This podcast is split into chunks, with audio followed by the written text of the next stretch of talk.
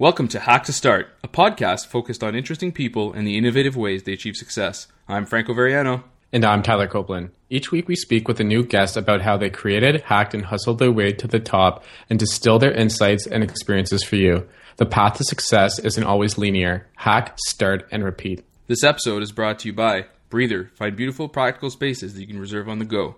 Ghost, a simple, powerful publishing platform that allows you to share your story with the world. And SoundCloud Hear the World Sounds. You're listening to episode 90 of Hack to Start. This episode features Christina Cordova, the first business development hire at Stripe, the payments infrastructure for the internet. Tyler and I want to invite Christina onto the show to share her story as an entrepreneur, what it's like being the first business development hire, and how she's helping to lead the way in building and growing Stripe. Christina was previously the first employee at Pulse, where she led partnerships with brands like the Wall Street Journal, USA Today, and more. Today, Christina is focused on building and managing the business development team at Stripe, which focuses on user facing product partnerships, strategic partnerships with brands like Twitter, Pinterest, and Kickstarter, and much more. This is an amazing episode you won't want to miss, so let's get to it.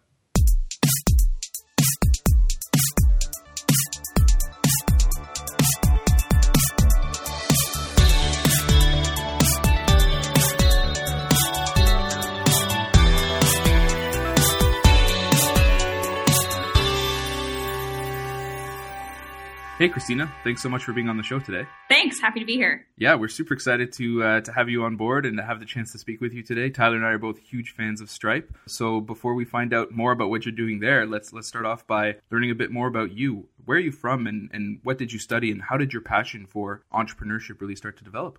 I'll start from the beginning. So originally, I'm from uh, Glendale, which is kind of a suburb of Los Angeles. I grew up there pretty much all my life. Um, and then uh, I went to Stanford and studied political science because I thought I wanted to be a lawyer. And that was a uh, short lived dream, I guess. So I, I, took my first introduction to American law class when I was in school, and I, I just could not stand being in class. It was so boring. So at some point, I decided, well, you know, if I'm going to have to be a lawyer, then I'm going to have to take a lot of these classes, and then I'm going to have to go to law school, and then I'm going to have to spend a few years, you know, as kind of like some lowly associate in a law firm, like you know, making copies or something like that. So um, it, it just did not sound like something I was actually going to like, and I think coupled with the fact that I'm a very impatient person, I was just not interested in waiting a long time to do what I thought was going to potentially be something uh, that's great a lot of lawyers do really great work, but I just was not willing to wait for that. So it really kind of started when I had this realization, I think my junior year or so in college. And I had a friend who was um, interning for a startup in Palo Alto, so pretty close to campus. And she was about to go abroad and said, Hey, like they're looking for someone to kind of replace me. Would you be interested? So I gave up a like paying job that I had while I was in school to work for free for this startup called Tapulous um, in 2009. Tapulous was a mobile gaming company. It was, you know, effectively kind of like the I don't know, pre like Rovio or, or Zynga of its day. And they were building mobile games before there was even an app store. So it was really kind of the first time that anyone had seen these types of apps really take off and do particularly well. So um, it was a really great way to see that from the ground up. And um, I was able to come in and just do a lot of stuff that I had no business doing. And that was really fun and exciting. And that was kind of it for me. And I decided that I just wanted to be in, in tech. I didn't really know that it was startups at that point, but uh, it was, and that's where I got started. So after the startup experience, you actually had a brief period with Google. How did you create the opportunity to uh, work at Google, and what was that transition like from the startup to working for a more established company? Yeah. So um, during my internship at Tapulous, I was like, oh, I really love tech. So maybe I should go work for a big tech company because that will be something that kind of adds to my experience in a big way. So I applied for a role at Google, and it was kind of one of those right out of school positions. They don't even like when you get the job, they don't even tell you like what your role is going to be. It could be in like marketing or HR or communications or sales. Um, so it really could have been anything. And I still accepted the job regardless because I was just like, Google, it's the greatest company in the world. Why wouldn't I want to work there? And um, I started. I was pretty miserable pretty quickly. So I, I realized that it was just not the right fit for me. And I remember asking my boss at the time, like, how long would it take me to get, you know, a different role within Google? Because maybe it was the role and not necessarily the company itself. And um, they said, well, you'd have to be in your position for at least a year before you move on to something else, which now working at a company is totally reasonable. But at the time, um, I was like, well, you know, a year is way too long for me. Again, the impatience is, is coming back into my, my stories. So I decided to leave. I think during my seventh week, so that I could still have like health insurance for another month. Um, and I started um, at Pulse literally the same day. So I was driving off the Google campus at like four o'clock after turning in my badge, and I drove into the parking lot of um, the Pulse office, which was a VC's office actually uh, that we were sharing with like a bunch of other companies. And that's when I kind of started my first day at at Pulse. So um, I, I realized Google was not for me pretty quickly. That's a really cool story. So, talk to us a little bit about Pulse and how you got the job to work there.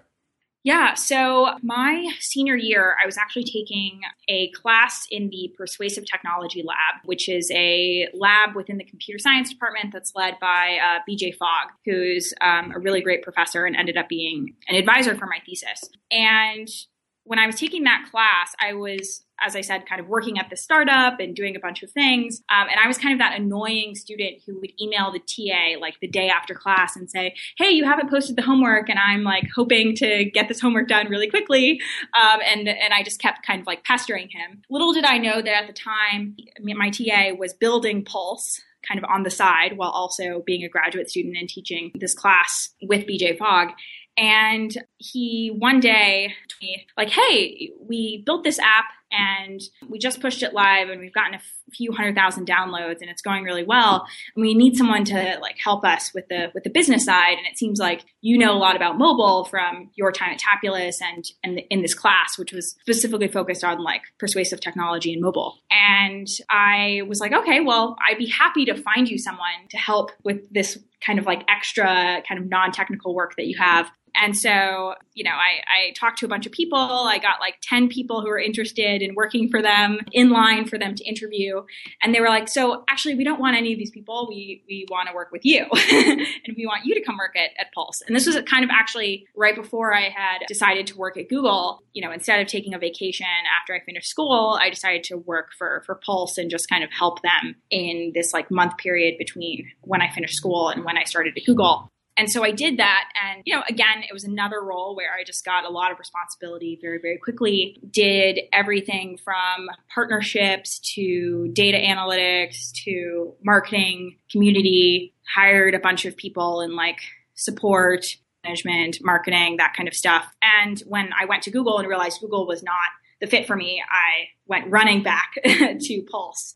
So uh, it made it really easy for me to kind of make that decision. Um, one, because I had already kind of had a, an experience working there, and then two, I, I knew the founder from from school, and that was certainly helpful. So, you know, the Pulse experience, I think, was pretty great for me in the sense that we were able to grow that company from three people on a desk in our VC's office to I think almost 30 employees um, that were mostly engineering and product. And once it got to a point where it was very clear that the company was growing quickly, um, but needed more content for the app. So Pulse, if, if people aren't aware, is a mobile news reading app for, um, at the time, it was iPhone, Android, and iPad. We were trying to launch really, really quickly um, across all the different platforms.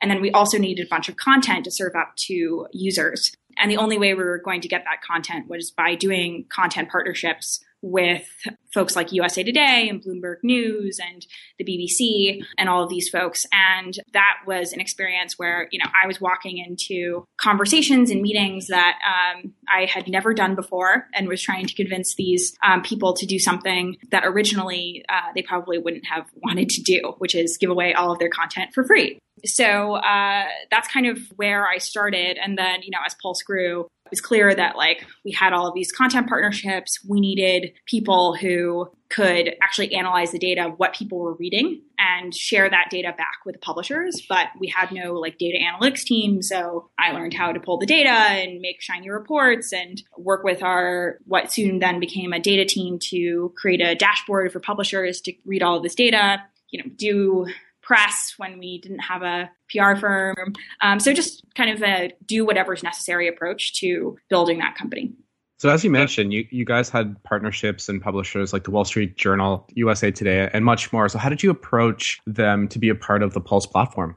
So I started small, which was really key. I think if we had gone into conversations with uh, the Wall Street Journal and the New York Times and all these partners right away, probably wouldn't have been good for us. So we started out by really trying to create a domino effect around these partners. So we would go to, for example, um, a content partner like TechCrunch, which had written about Pulse. And we, I think it was like MG Siegler at the time when he worked there. We were like, so hey, like, thanks for writing about us. Can we have that TechCrunch content for the Pulse app? And he was like, yeah, sure. You know, I don't even know if he had like the um, ability to like say yes for the time, but it was good enough for us. And so he gave us a special feed of their content. And then we basically took that from TechCrunch and we went to like, you know, ReadWriteWeb and like GigaOM and all the other tech blogs. And they were like, oh, is TechCrunch working with you? And, and we said, yeah. And they were like, okay, well, I guess we should work with you too. And then we leveled that up to then go to Wired, which is a Condé Nast publication and historically very, very difficult to work with because they operate more as a traditional content company than like a tech blog would. And um, Wired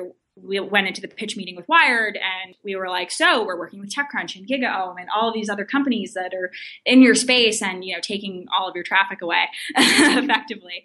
And they said yes. So we then took that and we said, okay, now we're going to go to all the other Condé Nast publications and say, hey, we're already working with Wired. So it would be really easy for you to work with us as well. So it was just kind of this constant game of, of, of leveling up with the partners that we were working with and just trying to really craft a pitch that was focused focused on what they were trying to do. So in some of these cases, they wanted more traffic to their websites, which we could articulate that we would offer. In some cases, they were just trying to develop their audience and, you know, attract younger readers or older readers or some like specific segment of the market, which we could then make a pitch for. So I think we always looked at it as, you know, how could we craft a story that would them to work with us using data, using product insights, or using their competitors and the movements that they're competitors were making with us. So um, yeah, that, that was kind of how we played it with them. Yeah, no, that's a, a, really great approach. So between this experience and seeing a team grow from three to 30 employees, what was the biggest lessons that you learned uh, throughout this experience? So I would say one would be always think about what you're doing with an external partner from their perspective.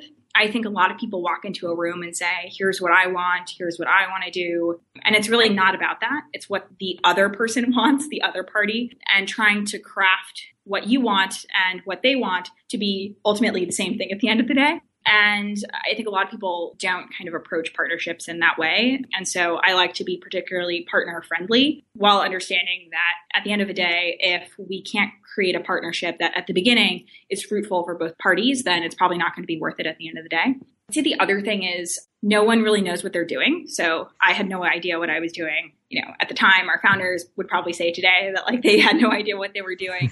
this includes like executive hires that you bring in from other companies. They have no idea what they're doing. You know, we're all doing this like for the first time, all at the same time together. So in many ways, I think you have to trust your gut the data that you have available to you and you know fake it till you make it as, as much as possible.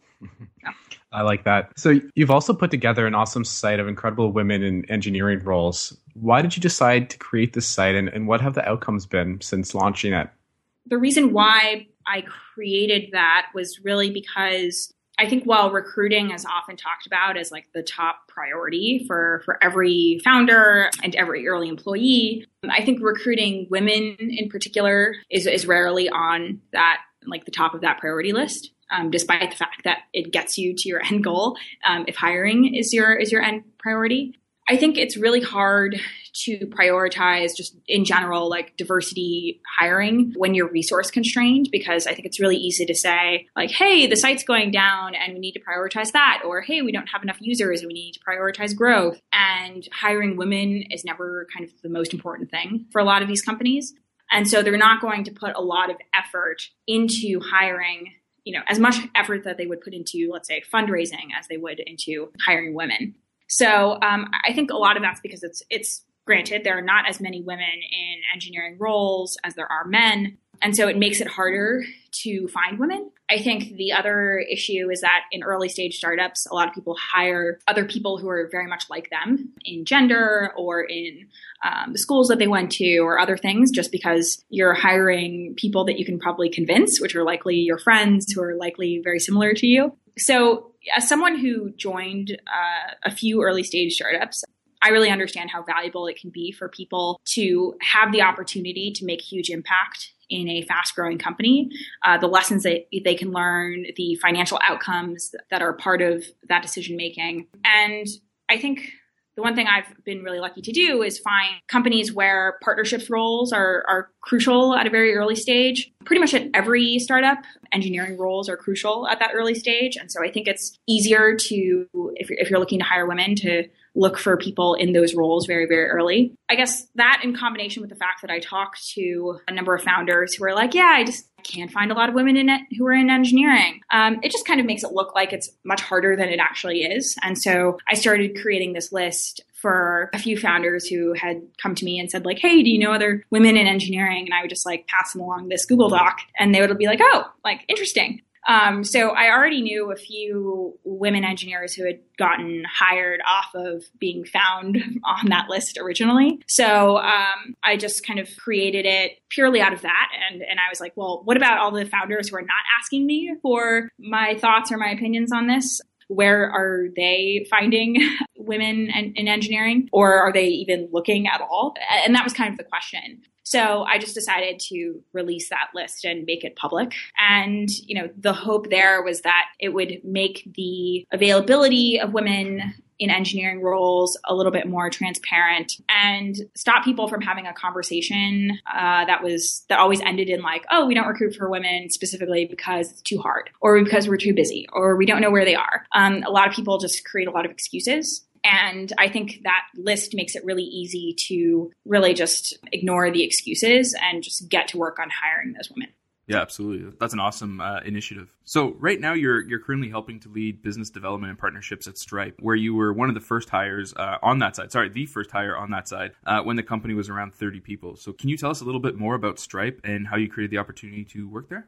Sure. So um, I, I, can start out, I guess, with what I thought Stripe was at the time, which was very kind of like developer oriented tool for payments. That's kind of what my original thought of Stripe was. And that was based on an impression that I got from Patrick, our, our CEO, who I originally met at a barbecue in Palo Alto with a bunch of other like people who had worked at startups who were all kind of living in Palo Alto at the time.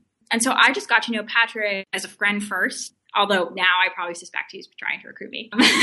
but in any case, I got to know Patrick really well. We talked a lot about startups, their challenges, and you know, as we were both working at companies that were effectively about the same size, I think in a lot of ways you're you're focused on the same things, things like recruiting, things like make, making sure that you're cultivating a really great culture, um, and all those kinds of things. Um, and then I really got to know a lot more about Stripe from my conversations with Patrick and just how he has a much broader vision than I originally had of, of Stripe when I first heard about it. And it was just creating or giving everyone the opportunity to create businesses online around the world. And I think, you know, even really great entrepreneurs and founders in a lot of different parts of the world would love to create access to their products and their services uh, but they're unable to because they can't charge for them or because it's really hard to just even incorporate or you know do a number of other things that just create all these barriers. And so you have a lot of founders that rather than starting businesses in their own countries like come to the us and try to start something here. And you know it's still really really difficult here as well. But i think in a lot of ways stripe makes that easier. So you know, if you look at some of our like key customers like kickstarter and lyft you know they have to both like accept payments and then pay out all of these like or drivers. And that can be a huge like operational and finance like hassle to do. We create tools to make that easier so that companies like Lyft and Kickstarter can scale really quickly. And I think about Stripe in the context of like solving business problems versus solving payments problems at the end of the day.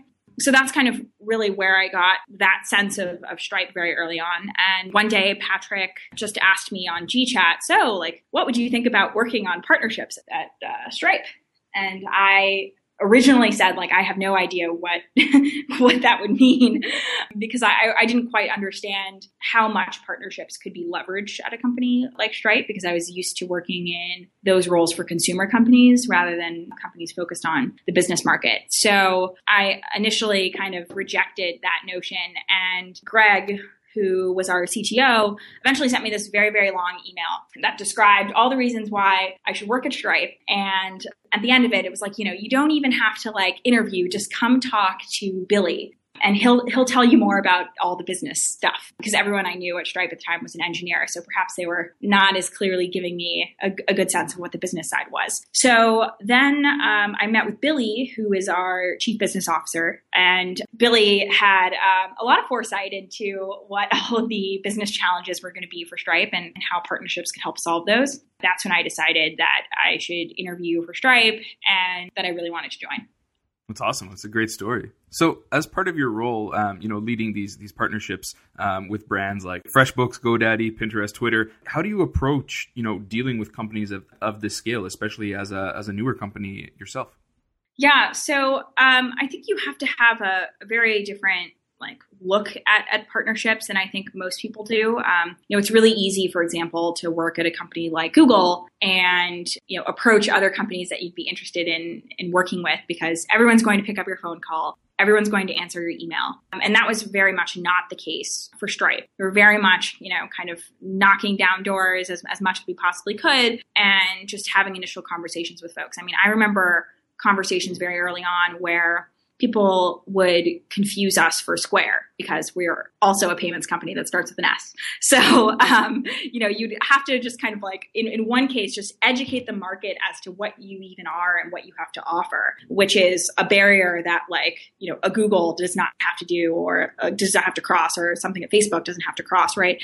Um, so you have to do that first. And then you have to figure out exactly what you have to bring to the table that these kind of legacy players in the space don't have to offer. And for us, that's always product. And for every company I've, I've worked for, like, you know, I always look at it as if, if, the product is not meeting the right needs of the partner, and if we are not able to build things that make it worth our partner's while to work with us, then it's, it's probably not going to be a really good fit there's only so much convincing you can do. And I think in Stripe's world, we always lead with, with, product first at the end of the day. So really, we had to articulate what it was that Stripe had to offer to these partners and how that really met their needs at the end of the day. So in the case of you know a facebook or a twitter which works with us you know they really want to create a platform for commerce onboard merchants really quickly and enable them to sell their products really quickly so we build products like relay that enable those partners to do that and so it's a combination of making sure that you can build a really great product and then also meet the needs of the partner through the right deal structure, the right terms, and ensure that not only can they be successful, but so can their merchants and so can their merchants' customers. That's really that's really good insight. So you've you've also uh, you know helped build uh, over the years the business development team at Stripe. So what do you look for in individuals, and, and how do you build you know you know how do you approach building such an awesome team within Stripe? Yeah, so we have a team of about five people, which feels like a lot in um, in such a short period of time. Um, I would say one of the things I would look at as, as a resource first would be a really great blog post from Elad Gil, um, who's actually a Stripe investor, and it's called um, "How to Hire Great Business Development People." So it's exactly what the title suggests. Um, really great blog post on that stuff in addition to that, I think you have to make sure that you're testing for the right capabilities in the interview process. So for us, that's, you know, the ability to kind of source and structure first of a kind strategic partnerships. So assuming you have no playbook, assuming there has been no one who has done this before you, are you able to kind of structure a deal that makes sense for both you and, and the partner? Two, we look for people who are really analytical and can actually get things done. So sometimes that means working with finance, sometimes that means working with product. And someone who can be analytical and understand market dynamics is very important. Also, someone who is creative, has the ability to think about new partnership opportunities for Stripe that we have not explored yet is pretty crucial. And then, you know, obviously someone who can ensure the success of the partnerships that we do launch. It's certainly not just about, for example, signing on the dotted line and then just moving on to the next deal. You always have to make sure that the deal that you have done is really important and actually gets to the final stage of execution, that it launches, that after launch, it's actually something that was worthwhile and met the expectations that you had when you signed the deal. So understanding that we have to bring in people who have a lot of really great follow through is really important. And then, you know, outside of those core capabilities, which we try to measure through the interview process, I also look for someone who is vibrant, persuasive, and someone who's had to work hard. You know, as I mentioned, it's it's easy to work at some companies in BD when a prospective partner will always take your call or meeting. I think Stripe is at a very different place uh, than it was three years ago, but we're still not in a place where anyone will just side with you solely due to the fact that we are Stripe. And so we need to make sure that we work with people who are understanding that, like, in some cases, you're going to have to be the underdog in a deal process and do that well. Yeah, absolutely. And so I'm sure your typical day has also changed over the past three years, but but what does that look like for you and sort of what's next for Stripe over the next few months? Sure. So um, every day is a bit different. I'm sure a lot of people say that, but um, we have meetings with partners, prospective partners. Um, so a lot of that kind of early pitching is, is still part of the process. We have a lot of internal meetings where our partnerships play a larger role. So with products like Relay or Connect, those are products that are very partner oriented. And so we have a lot of input as to the roadmap and, and how those end up going. I do one on ones with the people who are on my team on a weekly basis. So just making sure that the deals that they're working on are moving along and that they're well supported. And then I try to block off a few hours a day for like individual work time and doing things like, you know, planning and a lot of internal communications around like how our partnerships work and what are the details when we launch them because they can affect other teams like support and sales and those kinds of things. So um, yeah, it's it's it's a little bit of everything. That's amazing. So, what are some of the most recent apps that you've downloaded or used lately? Yeah, so I would say I've been downloading a lot of apps in the food category. One would be Caviar, which has actually been around for a while. It's now owned by Square, but they have this like feature for, I believe, lunch and dinner Monday through Friday called Fast Bites. So you can effectively get like a burrito or like a small number of things within 15 minutes. They have like people on bikes riding around the city with food and then they just like drop it off outside your door. So it's just super cool for when you want something really quickly and you don't have time to like go out or that kind of stuff. Then the other I would say is Dropbox Paper. So they launched Paper, I think a few months back on web, and they just released their beta for the private beta for their mobile app. And it's just really great for like taking notes, doing to do lists, all that kind of stuff. And it's a really awesome app. It's amazing. I, I haven't tried Paper yet, but I've heard a lot of really cool things about it. Yeah, yeah, it's awesome. So, do you have any recommendations on great content that you've come across lately, either a book, video, or a blog post? Sure. Yeah, I would say um, the things that I read pretty consistently in terms of just general blogs are probably things like Hoodline, which is really great for like San Francisco area news. Um, so, you know, if you care about the world around you, um, all the different neighborhoods around here, different spots to eat, you know, different challenges happening with things like homelessness in the city and that kind of stuff are, are quite fascinating to read there. For tech stuff, I read Hacker News and Techmeme probably a few times a day. Um, for books, um, I've been reading the Wright Brothers book recently, which is actually pretty crazy when you think about it. Uh, if you don't know the Wright brothers story, these two brothers who have you know no experience building anything um, built uh, the very first plane that could go at long distances, and uh, it was just a story that I think is particularly interesting in a world where I think a lot of people are like, oh, you have to like go to coding school or you need to go learn how to do um, how to how to build software in the context of a degree from Stanford or a degree from MIT or something like that. When you realize back in the day, a lot of people have built really great things um, that really advance technology without learning it in the confines of a, of a classroom or anything like that. And that book is particularly great for that lesson and I just read generally a fair bit of nonfiction. So um, biographies, that kind of stuff are really interesting to me. Cool. Those are some great recommendations. Definitely have to check out that uh, that story on the Wright brothers. So, do you have any last thoughts or personal mottos that you like to live by and you think other people should know about? I don't have a lot of personal mottos, I'll be honest. I would say one thing I, I was thinking about recently is is that as you are at a company, for example, like like Stripe that has grown from a very small size to a very large size, I think you have to be constantly thinking about what you're doing and changing that. So I always look at, you know, despite the fact that I've been in the same role effectively for almost three and a half years now, I always look around and I think maybe every six to nine months, are we different? Have we changed as a team what we're doing and how we're doing it? Because Stripe is going to continuously grow. And I think a lot of the people who are really successful at companies like Stripe and other companies who have gone through similar processes like you know, Facebook or Google back in the day had to constantly grow and change the way that they were doing things to ensure that as the company was growing, so were they, and that they were growing at the same speed. And, you know, I think in a lot of ways, I, I always think about those things so that you know our team and that the people who work here don't get left behind um, by how fast the company can be growing. So that's just kind of one thing I've been thinking about lately. That's a really good point. That's really awesome. Christina, thanks so much for taking the time to chat with us today. It was amazing to have you on the show. Thanks. Thanks for having me. Well, that's about it for this episode of Hack to Start. You can find all the important links beneath the show. Be sure to follow us on Twitter at Hack to Start and sign up for our newsletter to know about all the latest episodes, behind the scenes content, and more. Thanks for listening, and see you next time.